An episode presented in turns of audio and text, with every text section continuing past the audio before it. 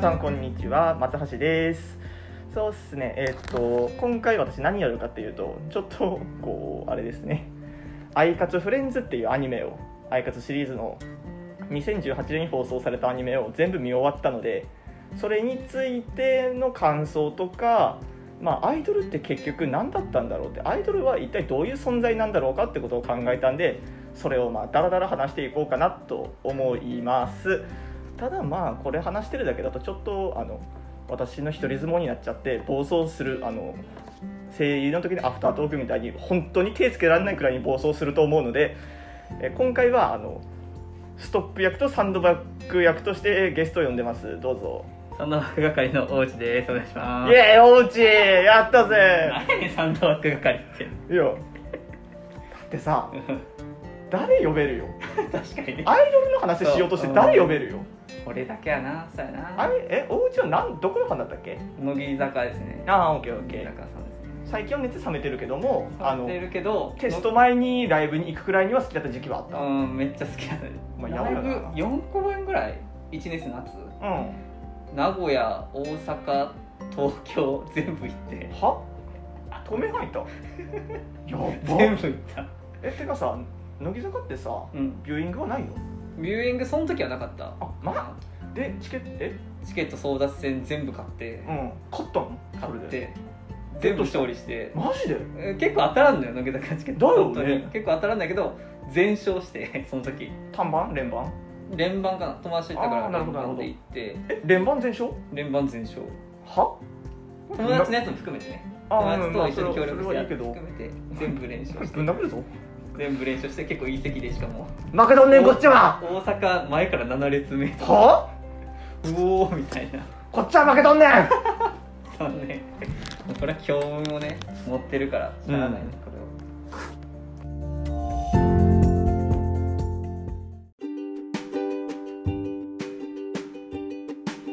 れをよしじゃあまあまあそんな私の恨み事はねはい。なしにしてねチケット当たり。まあまあ最近もうチケットなんていうものはねあー関係ないんですけどね。そもそもないね。バンドリ頑張ってくれ。感染者を出すなバンドリ出たら終わりやもんな。そう出たらも出たらう終わり。出たらもう今年来年はないものとして考えていい。そうだな。ないな多だから今回が分数やってくれてる。ありがとうブシロード。ありがとう北谷さん。分死ぬ気で感染対策やってるやろうなん。よしじゃあまあそんな感じでねあのねアイカツフレンズについてちょっと話していこうと思うんだけど。俺がアイカツフレンこれアイカツは知ってる？ズ知らない。何も知らないよね。あのまあ簡単に言うとアイドル活動します。あじゃあかそううん。ただこれ一応ゲーム原作なんだよね。ゲーム原作。ああのあのまあちょっとこの日経の直前の回でこれ バンダムの話とかちょっとしたんですけど、あのまあ、バンダイナムコが作ってるゲームでうん。あのアイドルとしてステージを披露するために、まあその衣装を着なきゃいけないと。でまあそれがカードとして出てくるみたいな感じ、はいはいはい。そうそう。あのまあラブベリーかああそうだね。おしゃれ魔女ラブベリーか、うん。会社は会社は違うけどな。ラブベリーはどうだっけ？そうだっけ？コナミだっけあれ？そっち系だよね。そこまでは知らない。忘れた。龍が如くってどこだったっけ？そこと同じなんだよ。龍が如くはあれどこだあいや違う。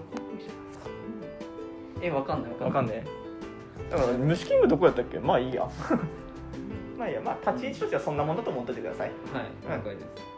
あの私らの世代でいうラブベリーみたいなことやってます、うん。でまあそれがまあ初代のアイカツってやつですね。うん。アイカツねシリーズが多いんだ。もうほんアイカツだ本当にシリーズが多いんだ。え初代だって何何年放送？だってさアイカツって全部シリーズ？そうそうそうそう。あのねアイカツアイこれ1年。うん。セカンドシーズンサードシーズンフォースシーズン。これ全部1年やってるの。うんでアイカツスターズでしょ？うん。でアイカツスターズのセカンドシーズンってやってからようやくアイカツフレンズ。でこのアイカツフレンズっていうのは2018年の4月からさ2019年の3月にかけてやった。ってことはえっと私は大学入った頃か。もう一回生の頃か俺一回生ぐらいやな。マジで？最近じゃん。めっちゃ最近やな。最近じゃん。で超じそう2019年からまた新しい半年間やってゃん。でさらに半年終わった後に次配信で「アイカツオンパレード」っていう今までのシリーズのキャラ実は別の世界線のやつだったんだけどあ全く別なの別別そうなんや。あの世界だったんだけどそれを、あのミックス。ああするって最強やんそんな。そうそう。最強最強でした。ちょっと見たら最強でした。それは最強になるわな。あのつい最近発表されたやつ「アイカツプラネット」って言ってさうん。現実世界の子がうん。ゲームの世界に行ってアイカツをするみたいな感じのやつだったっけな、ちょっとあの私も曖昧なのであのこれ突っ込まれると弱いのでできれば、まあ、流しといてください皆さん。すいません。でまあ感じであのいろんなかなり長寿ですね。うん、うん、そうだね。実際何年何年これ？書いてないよ。2012年だって最初。えアニメ。それとゲームそのちょっと前か同時期かでしょ？うんいやいいな12年って結構よ。結構や。もう8年くらい経ってるよこれ。めちゃくちゃ長寿漫画。長寿アニメ。そう。であの、まあ、これをそもそも見始めたきっかけなんですけど、うん。あの私、まあ、常々言っておるんですが、うん。金ミラでもたまにうるさいくらいに言ってるんですけど、うん。アイドルマスターが好きでしてうん。アイドルマスターのミリオンライブっていううんコンテンツが、まあ、種類があるよね。そうそう。あの初代のやつとシンデレラガールズっていうあの中居正広が CM 出てたやつと、あのミリオンライブっていうあの一時期こうこうじゃねえなあのヒロミがあの CM 出てるやつが最近だったら突然「キュパカブラー」って言いながら踊り出すやつ CM とかあれ治療的意外とやってた。びっくりした。へとかえっと YOSHIKI が出てきて突然「アイドルマスターシャイニーカラーズ」って言い出すやつとか。あなんかそれは見たことあるかも。それはあるかも、うん。とんびっくりしたよあの時。突然 YOSHIKI 出てきてなんかすげえ感じで始まって最後に「アイドルマスターシャイニーカラーズ」は？世界観謎すぎる。なんで読んだ？って。確かに。確かにな。YOSHIKI うんぜ絶対関連ないやろそんなな関連ないけど。意味が分かんない。ああ確かにな。ちなみにあのゲストアイドルマスターゲストがすごくてうん。去年の秋頃にやったライブだとあのダンスダンスミュージックをテーマにしてやったライブでうん。突然 DJ コが出てきた。ええすご「I must 最高!」とか言いながら。い なんとめっちゃ想像できるその姿「え？っ?」てなって。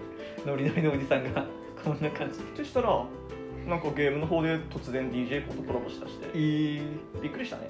そりゃびっくりするな。あの。前触れなんもないよ。うん。すげえ。そうそう。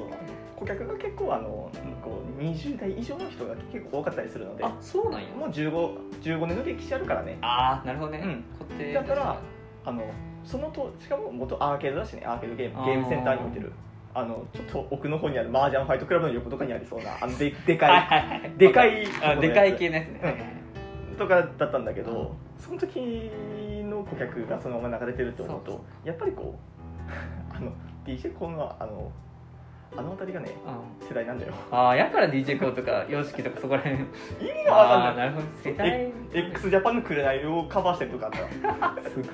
俺もっとなんか大学生とか高校生みたいなイメージだったわいやもう全然全然あの違うんや。うん。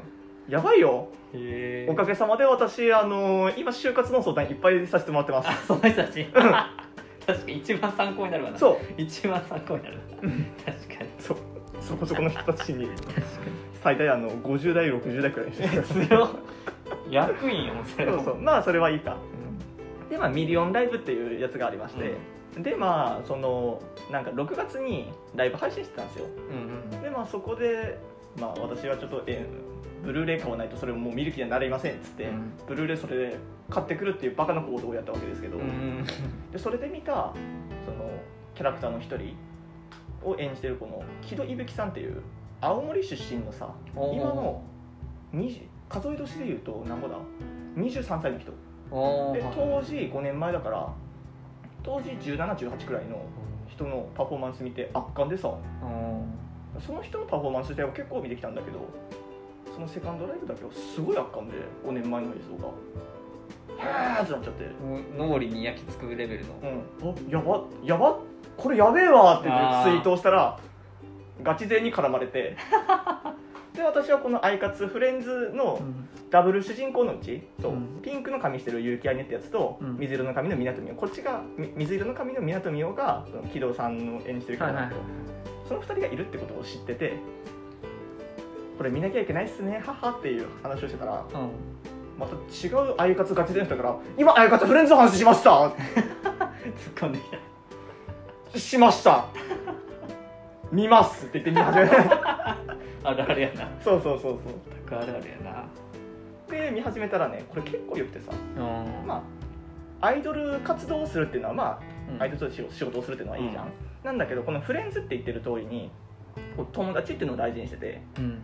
しかもこのアイカアイカツ自体はいろんなことやってきたんだけど、うん。このフレンズっていうのは2人組のユニットを組むっていうのがメインになってるのよ。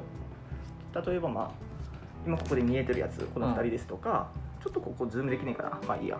まあ2人組ユニットがいっぱいあるんだよね。はいはいはいはいでそういうのでこの2人、まあ、みんなとの友達の力もありこの2人組の絆友情衝突ライバル関係ですとか、ね。この2人での友情と2人あの一番の親友だからこそのライバル関係だったりとか、うん。そういったこう人間関係がすごい描かれてて全50話1期はあと25くらいやったはずだからまた見るわ。そう。いうのがあってあいいなって。でさそれであの愛そもそもこの主人公の結城愛ね、まあ、ダブル主人公なんだけど片方はアイドル活動したことがない。うん。で片方はもうもうめちゃくちゃ有名になってる子。いいね。そう。それいいでしょ。そう。その設定はいいね。あのまあ偶然なんか本当に本当に本当の偶然です。本当に偶然あって直感的にそのもうやってる方の湊美桜があの一緒にアイドル活動してほしいって。あっていうことはもうユニット一緒にやってほしいってことはもうほぼほぼユニット組むってことよ、うん。フレンズになるってことだから。なのにあのでももちろん結城愛音はね友達を作るのが得意な子。あはいはいはい。で友達が困ってたら放っておけない。あっていうので頼られたからずっとやっちゃうと。うん。でそっから入入ったんだけど1話でさもうそれフレンズ組むやんっていう流れになるんですよ。うん。で実際にフレンズ組んだの何話なのかっていうとずっと言ってずっと言ってこれねなん11話です。やっと？やっと。正式にフレンズ組んだのが。めっちゃ。正式に私たちユニットを組んでやりますって言ったのがうん。11話。あー。それまでの間はあの本当に自分はあのあの子の横に立っていいのかとかそういった葛藤がすごい描かれてるそう。めっちゃ丁寧に描くやんそれ。そこ11話もかけてた。すげえな。長ってなってたねでこのもうすでに活躍してる方湊美桜の方もなんだけど、うん。これもあの憧れてる？うん。もうすでにあのトップレベルのフレンズっていうのがアイドルがいてうん。そそいつに憧れてそのアイカツを始めたのよね、そう。でまあアイカツを始めるにあたってこの1年間あのこれ4月に始まって本当にリアルタイムで1年経ってんだよ。作品内でなでこの1年経つにあたってあのまあ本当にあの対決することにな最後の方でなになるときに、まあ、自分は一体どういうふうにこの憧れの存在に立ち向かっていけばいいのかっていう葛藤も描かれたりしました。って感じなんだけどあのまずこれを見て思ったのが主人公そのうちの結城愛ね。こいつがやってること仮面ライダーなんですよ。仮面ライダ自己犠牲にも程がある。ーああなるほどね自己犠牲の精神ね。うん。多分多分こいつにとっては人に頼られたらそれに応えるっていうのが喜びだしそれはいい、それはいいんだけどあの五代祐介も言ってるんですよ仮面ライダー来るから。うん。小田切城も言ってるな。あいつもあの本当は戦いたくないんだ。うん。本当は戦いたくないんだけども人のためにやると。うん。あのトロッコ問題的に言うとさここにレバーがありますと、うん。ほっといたらいろいろんな方の人に行っちゃう時も自分は安全。でもこれを引いたら自分の方に向かってきますと、うん。どうしますかって言ったらこの結城愛とか小田切城は、ま、一切迷わなくてレバーを引いてこっちに来いっていうタイプの人間だと、いやかっこいいってなっちゃって。かっこいいねうんそうでしかもそのどうやってるうちに、まあ、憧れてるこのパートナーの港に憧れたりとかもいっぱいあったんだけど、まず主人公が怖って感じ。で怖っそんなさ、うん人から誘われた頼頼りにされたってだけでうん本気になれるのかって話話なんよね、うんそうよね。そこのねギャップは絶対出てくるよね。うん、でなんでやれたのかっていうとそののフレンズを組んだパートナーである親友でありライバルである湊美桜に憧れと同時に負けたくないっていう気持ちがあったと。ああそこのライバルでここを見て私思ったんですよね。やっぱりこの憧れっていうものはアイドルの根幹にあるものじゃないんじゃないかああうん。あるね。うん、っていうのはい。もまあそもそもの話アイドルってさそもそも数少なかったわけやん。松田聖子とかその前まで戻ってもいいけど、うん。うん数が少なかった。でそのたった一人本当一人でソロステージがほとんどだったわけでしょ？うん。ピンク・レディーとか出る前までは。なでそれに憧れてアイドルになるようにな増える。うん。で人が増える。でさらにそれででモームスがになったわけやん。私らの世代だとな。でモー娘が売れる憧れるものがもっと増える。うん。でそれで次48になったでしそうょ48グループね。そう。今はもうそのくらいの規模になってると、うん。っていうふうにしてこれナルトでいう火の意志を継ぐものとか、あーはい。あのヒーローアカデミアでいうあのほぼほぼワン・フォー・オールみたいな感じになってるんだけどそういったアイドルあの人を憧れさせていくっていうこの魂がどんどん受け継がれていってんだよ、うん。アイドルっていうのが。そうだね。それは確かにそう、っていうのがこれあの1年間かけて描かれててすごいよかったね、しあのもう本当この話だけしたかったって言っちゃう。この話だけしたかった。でも確かにそれはリアルのアイドルでもそれはすごいあるかな、でも乃木坂でも大体憧れてたアイドル言われたら AKB なのよう全員大体、んまあ、一人まあちょっと違う人だまあ松田聖子さんとかいるけど、ん。大体 AKB の眉毛に憧れてるとかああ48グループに憧れてるんやけど全然雰囲気違う46グループにまた来るっていうのがまあ面白いところででもやっぱ意思っていうのは憧れとかうん。アイドルに対する憧れっていうのはやっぱ絶対あるよな。そこが根幹としてやっぱ絶対あるか受け継がれていってんだよな。な受け継がれていくな。あの、まあ、お家がいるからこの結城愛ではうん。ここにいる。港美桜に憧れてると、うん。でこの港美桜はここに美輪のこのサムネに写ってるさ、うんラブミーティアっていう最強の2人がいるんだよ。あそいつに憧れてるんだよ。あはいはい。でこのあのあいねとみおがこのラブミーディアを超えるための物語っていうのがこの全50話の「アイカツフレンズ」なんだよね途中何回か泣いたわ。でもあるよね。やっぱその憧れを超えるっていうのはやっぱアイドルの共通項というかうん。乃木坂でもまず AKB 超えるが主要命題としてあってで最初からいきなり対決組まされてとかうん。ってあるからやっぱそれを超えないとダメなんよね結局なるほど。負けちゃうとダメだよね。そうだよね。あとまあそう自分隣にいるやつもライバルだし、うん。目標に持ってたやつもライバルだしそれも超えなきゃいけない。でそいつらを超えた後に何が待ってるのか。でその憧れた人たちがアイドル辞めますって言った時に自分が何何が残るのかっていうのを、うん。私らは経験したことはないけどアイカツフレンズ見事におっさんしか育ってるのに書いてんだよね。まあ女性スタッフももちろんいるんだろうけどやっぱそう。でそう。で私あれを今日寝起きに突然何つぶやいたかっていうとさすごいこと言う、アイドルってヒーローなんだなあーでもそれはあるな。ヒーロー感もちょっとあるな、うん。そのリアルでもその AKB っていうめちゃくちゃ巨大なうん。アイドルグループに全然無名の乃木坂が挑んでいくっていう構図、うんうん。その弱者が強者に対して戦い挑んでそれをなんとか打ち破ってやろうっていうそのジャイキリ的な。そうそうそう。そこから始まってでもうん。それを見て憧れる子もいるんですよ。そうなんや。そいつらが次のアイドルだよ。入ってきたんやそういう子が。マジか。3期生4期生で。激アツじゃん。乃木坂をまた乃木坂を見て好きになったことが今入ってきてるから。うん。それはやっぱ違うよね。やっぱそその AKB に憧れて入ってきた1期生とうん。乃木坂に憧れて入ってきた34期生とまだそこはちょっと違うそやな。でそれも実は描かれてておアイカツフレンズっていうのはまあもちろん主人主軸がアイドルなのでそのアイドル同士の関係とか仕事に対する苦難とかをうん。描くものが多いんだけど、この46話か。46話の月から来たプリンスっていう回はこれあのねあのまあなんでしょうね。この、まあ、また別の新キャラが後々出てくるわけですけど1020ぐらいで。そいつらに憧れてる子供たちとをまあメインにしたお話になってまして、結構珍しくてね。うん。とこいつあのここにサムネに映ってる2人が、うん。まあ、自分たちはどういったアイドルを目指すのが結局元なのかっていうことをたどるストーリーになってたんだけどそこで出てきたセリフがね言ってみれば知らんけど、アイドルは自分に自分の憧れになれる世界うん。っていうのとあ、えっとファンの人たちに見てあ夢を見てもらうのがアイドル。っていう言葉の2つが出てくるんだよね、うん。アイドルは自分の憧れになれる世界。だから、うん。自分が憧れたものになる。そこがまず夢の第一段階、うん。でさっきも言ったような意思を受け継いでるっていう、ねでそれでファンの人たちに夢を見てもらうのがアイドルだと。で夢を見てもらった。でそれ夢を見た人間が叶えた。叶えるわけやんでその自分の憧れになれる世界になってるわけだよな、うん。そ連鎖していく。そうそう連鎖してくる。うん。どんどんどんどん。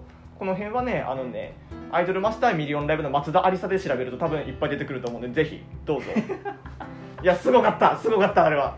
いやでもそれはあるな、そううん。やっぱそのリアルなアイドルでも言ってたけどそのなんかずっと自分を磨くことが仕事になるのがアイドルで、うんそれを磨けば磨くほどファンの人も喜んでくれるし自分も夢につつながるしっていううん。でさ、それは結構でかいよな。白石麻衣とかねそんな感じよね。ああそうなんだよね。私ねあのねどうしても人に興味がなかった分うん。ねリアルの人の顔覚えられないんです実は。ああの本当のこと言っていいですか？お家をここで見た時にあったやん。あ2週間くらい経つまで諏訪の隣に座ってるお前を大内だと認識することができなかった。認識しろやそれは。できなかった。全然全然覚えてないなそれな。あーまあそうか。あのね写真とか映像としてうん。脳に残るのがぼやけすぎてる正直。あー。で見続けることによって声も顔も覚えてくるのよ。リンクしてくるうん、ようやく一致するの名前と顔が。名前は覚えてんの？大内がいたうん。ここに来たら大内って分かんないよ。うん。ただ他あのなんかこうすれ違う時とかあるじゃん、うん。遠くから見た瞬間に大内だって分かんねえのよ。大学とかの時にうん。あとかあのアメチー。あめっちゃうん。撮ってたや？うん撮ってた撮ってた去年の春学期うん春。あたりでうん。あの諏訪が遅れてくること多かったじゃないですか。あのバカ野郎、うん。いつも遅れてたやつ。あの背中を見て多分大内だなって思うんだけど自信がなくて、諏訪が座ったことによってようやくあいつがあじゃあ大内確定だなっていうのが分かるようになったりとか。うんなるほどね。そう人を振らなかったそうこれそう。であのそんな影響でも本当にリアルなアイドルの顔も覚えられなくて、うん。名前知ってるけど顔が覚えられないな。でもアニメは見やすかったね。わかりやすいわかりやすい。あ髪の色でまず判別ーそうができる。そうやそこで。声が特徴的すぎる。そうやな。マジで一発で覚えれる。あと聞き覚えがある声が結構多いので。ああああ了解了解ってその人でもリンクするんや。そうそうそっちでピッて。確かに引っかかりは確か多そう。なんだよね声と名前をすぐ覚えるのよ。うん。顔がね。顔が。そうだからあのあのオタク的な話せずにうん。普通に役者の顔がなかなか覚えられない。ああはいはいはい。それで言うと声優顔出ししてるのに声優の顔覚えるの私2ヶ月かかるから。なああ覚えようとしても。なんでリアルなアイドルマジダメだったんですよ。あだからあのこの年にとってようやくアイドルの良さを知れた。あアイカツありがとうアイマスありがとうって感じだった。俺逆やな本当。やっぱ人に興味あったからうん。乃木坂とかもなんでその人がアイドルになったとかがなったかとかめっちゃ興味あって、うん多分乃木坂とか結構いじめられててみたいな。あんまりそんなわ AKB みたいにワイワイしてる子たちじゃなくてうん。結構おとなしい子たちがアイドルを目指すみたいなグループ。反逆者じそう反逆者なの。本当に AKB と真逆な。のよおとなしめのクラスででもめちゃくちゃ可愛い子たちが集めてるって感じで、ゃんやっぱ夢になるよな。そう夢になるそういう子たちが AKB をぶっ倒してうん。レコ大取った瞬間とか、やっぱ。もうやっぱってかやっぱ。もう受験生のお正月やっぱみたいな。もうレコ大取り寄ったみたいな。そういう乃木坂ファンとかしてうわ取った取ったみたいな、ね。そこもやっぱいろいろあるよね本当ね、あと、ま、めっちゃ家が貧乏でうんうんうん。アイドルやるしかなかったみたいな子もいるし。ああなるほどな。いやいるよ。アイマスにもそういう子は。いるでしかもアイドル始めたけど全然食っていけないからその時乃木坂で全然有名じゃなかったから、だから OL と兼任しながらアイドルやりますっていう。マジで？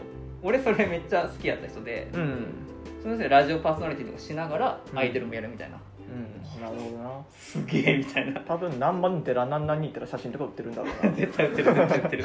絶対売ってる。そういういろいろあるよな。裏事情とかな。うん。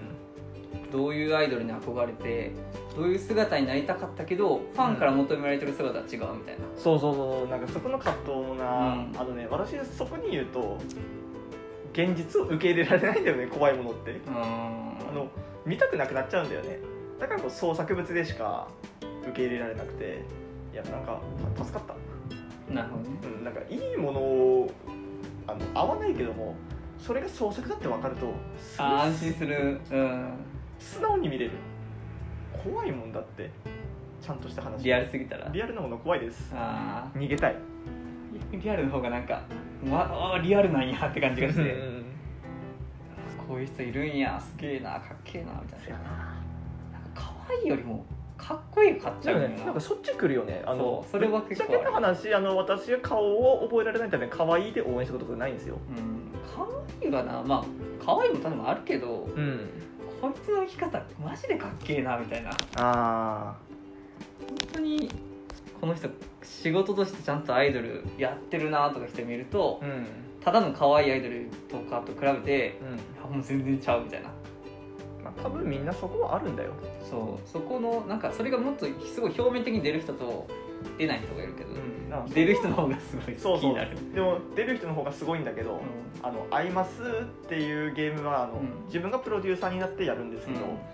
あのステージ上では絶対にそれを見せないっていうキャラも多くて、やっぱりこう私らもそれを知ってるから好きにはなってるんだけどあの知ってそれをあの見せずにアイドルはアイドルとして夢を与えるんだっていう風な、け信念を持ってやってるキャラクターとかもやっぱ好きになっちゃうから。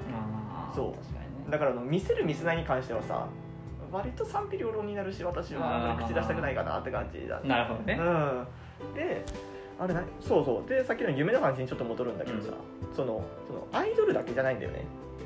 アイドルだけじゃなくてその魔法少女だったりとか、うん。そういったあの女の子向けに作られてる女の子のちっちゃいむちっちゃい子向け幼女向けって言ったらいいの,、うん、うん、あのうちの会は幼女先輩とか言われてるけどさ。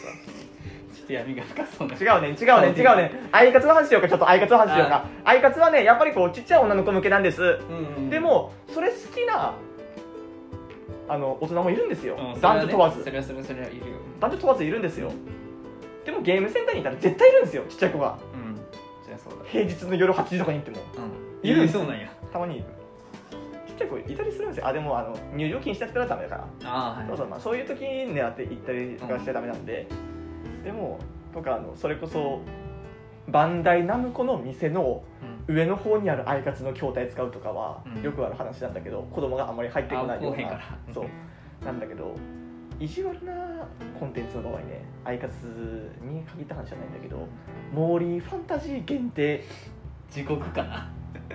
無理そんな入らやないばいでしょ。無理でしょ。絶対入らへんだからそれ好きな人はあのなんていうと幼女先輩のご迷惑にならないように私俺はそういうことね。俺は私はあの絶対に夜を狙っていく。夜を狙っていくしいてもスッていってスッてすぐ引いてくるってああ偉い。絶対に幼女先輩の邪魔をしちゃいけね素晴らしい。鏡やねえね。あれあ聞いた時あすげえやってなった。それはすごい。本気だな。そうそうそう。でまあそれにつながってまあいいやそこはいいんだけど、まあ、女の子向けに作られてると、うん。女の子向けに作られてるんですがあの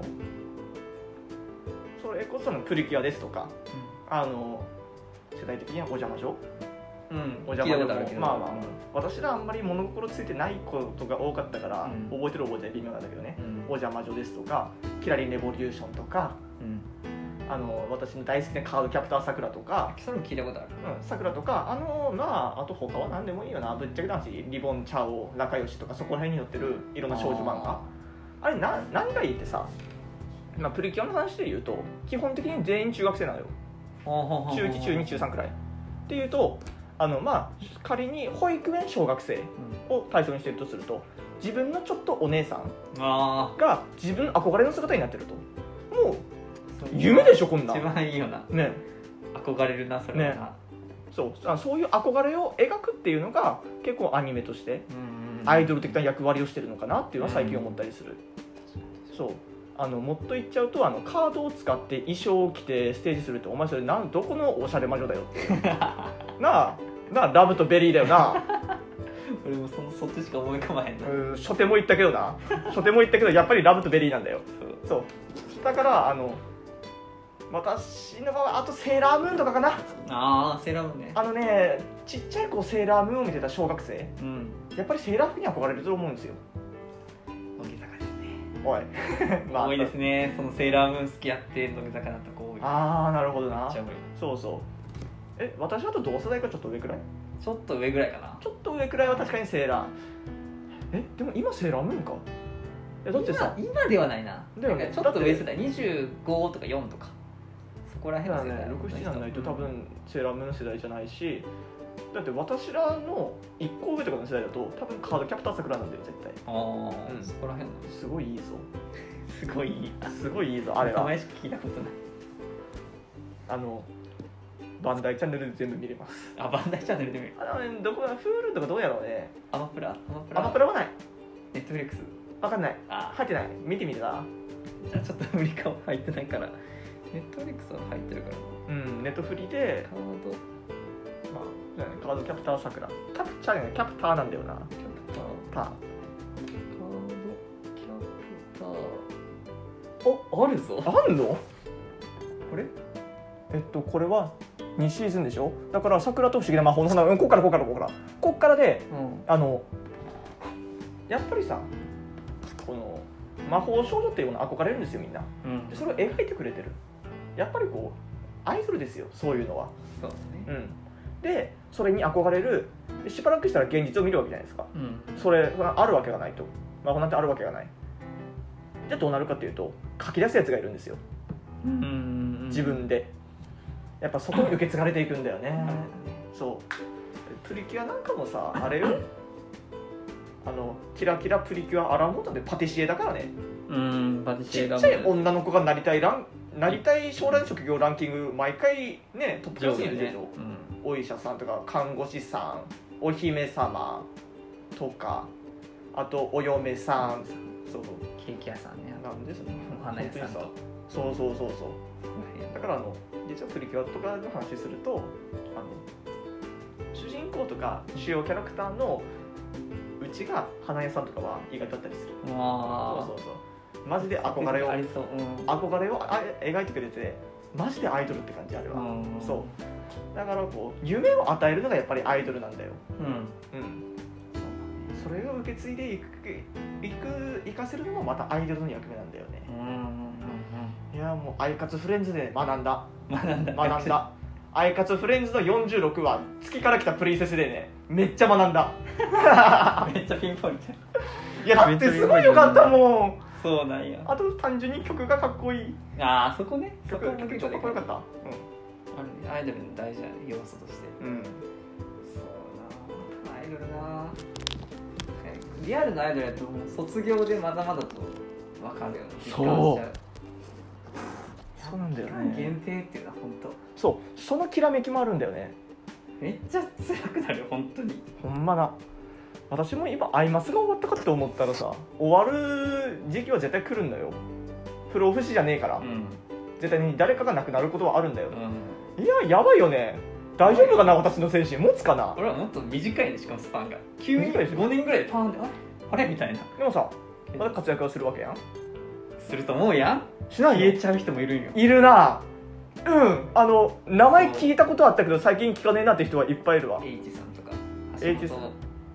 ななみさんっていう人がいてそのうん。人めっちゃもうフロントメンバー。うん。超超人気でうん。で最後のシングルでセンターやったよね。あでその後芸能活動するのかなって。しません。あ世に全く出ません。みたいなあそれで最近なんか髪切った写真みたいなのがあ友達のなんか美容師のインスタからなんかからうん。来て、もうそれでもうトレンド入り。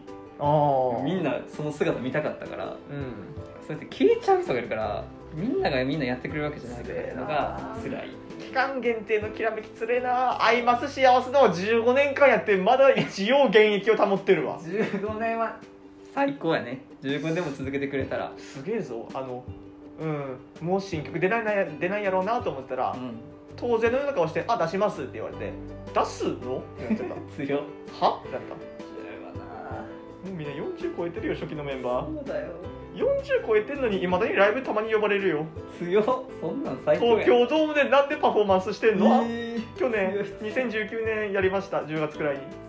あすごってなっちゃった。ねアイカツもねどうなるかわからんけどね。やっぱこうそうだから夢も出してくれてるし、だから私もこのバンダイ系に、まあ、携わりたいなとは思ってるよね、あのアニメとかゲームじゃなくてもやっぱこうグッズ販売したいとかいうので携わっていきたいなって思ってるんでまあすごいことに就活に悩んでる人に対して夢を与えてるってすごいよね。あ動機がいいよね。動機がいいよ自分も突き動かされたから、うん。誰かを突き動かす側に回りたいって一そうほんま。あありがとう言葉にできた。こうやっぱさそれなかなか出てこないやん。でもねありがと俺大体志望以上それで書いてるみたいうな。そ うなんだよね。やっぱねこうあのグッズってさ、うん。あるだけで幸せになるんだやっぱ。わかる。うん。わかるわかる。あと作るとすごい幸せなんだ。あるね。具体化されると具現化されると違うよね。違う全然違う。おおうん。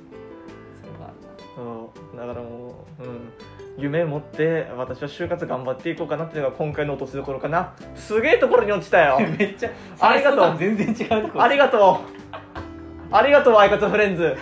私に夢をくれてありがと就活の希望をくれてありがとう。最高や。うありがとうって言い出すと私どうしても。アイドルマスターミリオンライブに戻っちゃうからこの話はやめとこう。はい。はい。それじゃああのお付き合いいただき35分ですね収録時間が、はえー切るかどうかは知りません。垂れ流すかもしれません。はい。はい。いやもう本当サンドバッグ役としてありがとうございました。いい感じに殴られました。めっちゃたまに冒頭する それではこれをまあ編集してね公開するまではいつかいつまでかかるかわかんないけども、はい。じゃあまあ今回のところはこんな感じで終わりたいと思います。ありがとうございました。ありがとうございました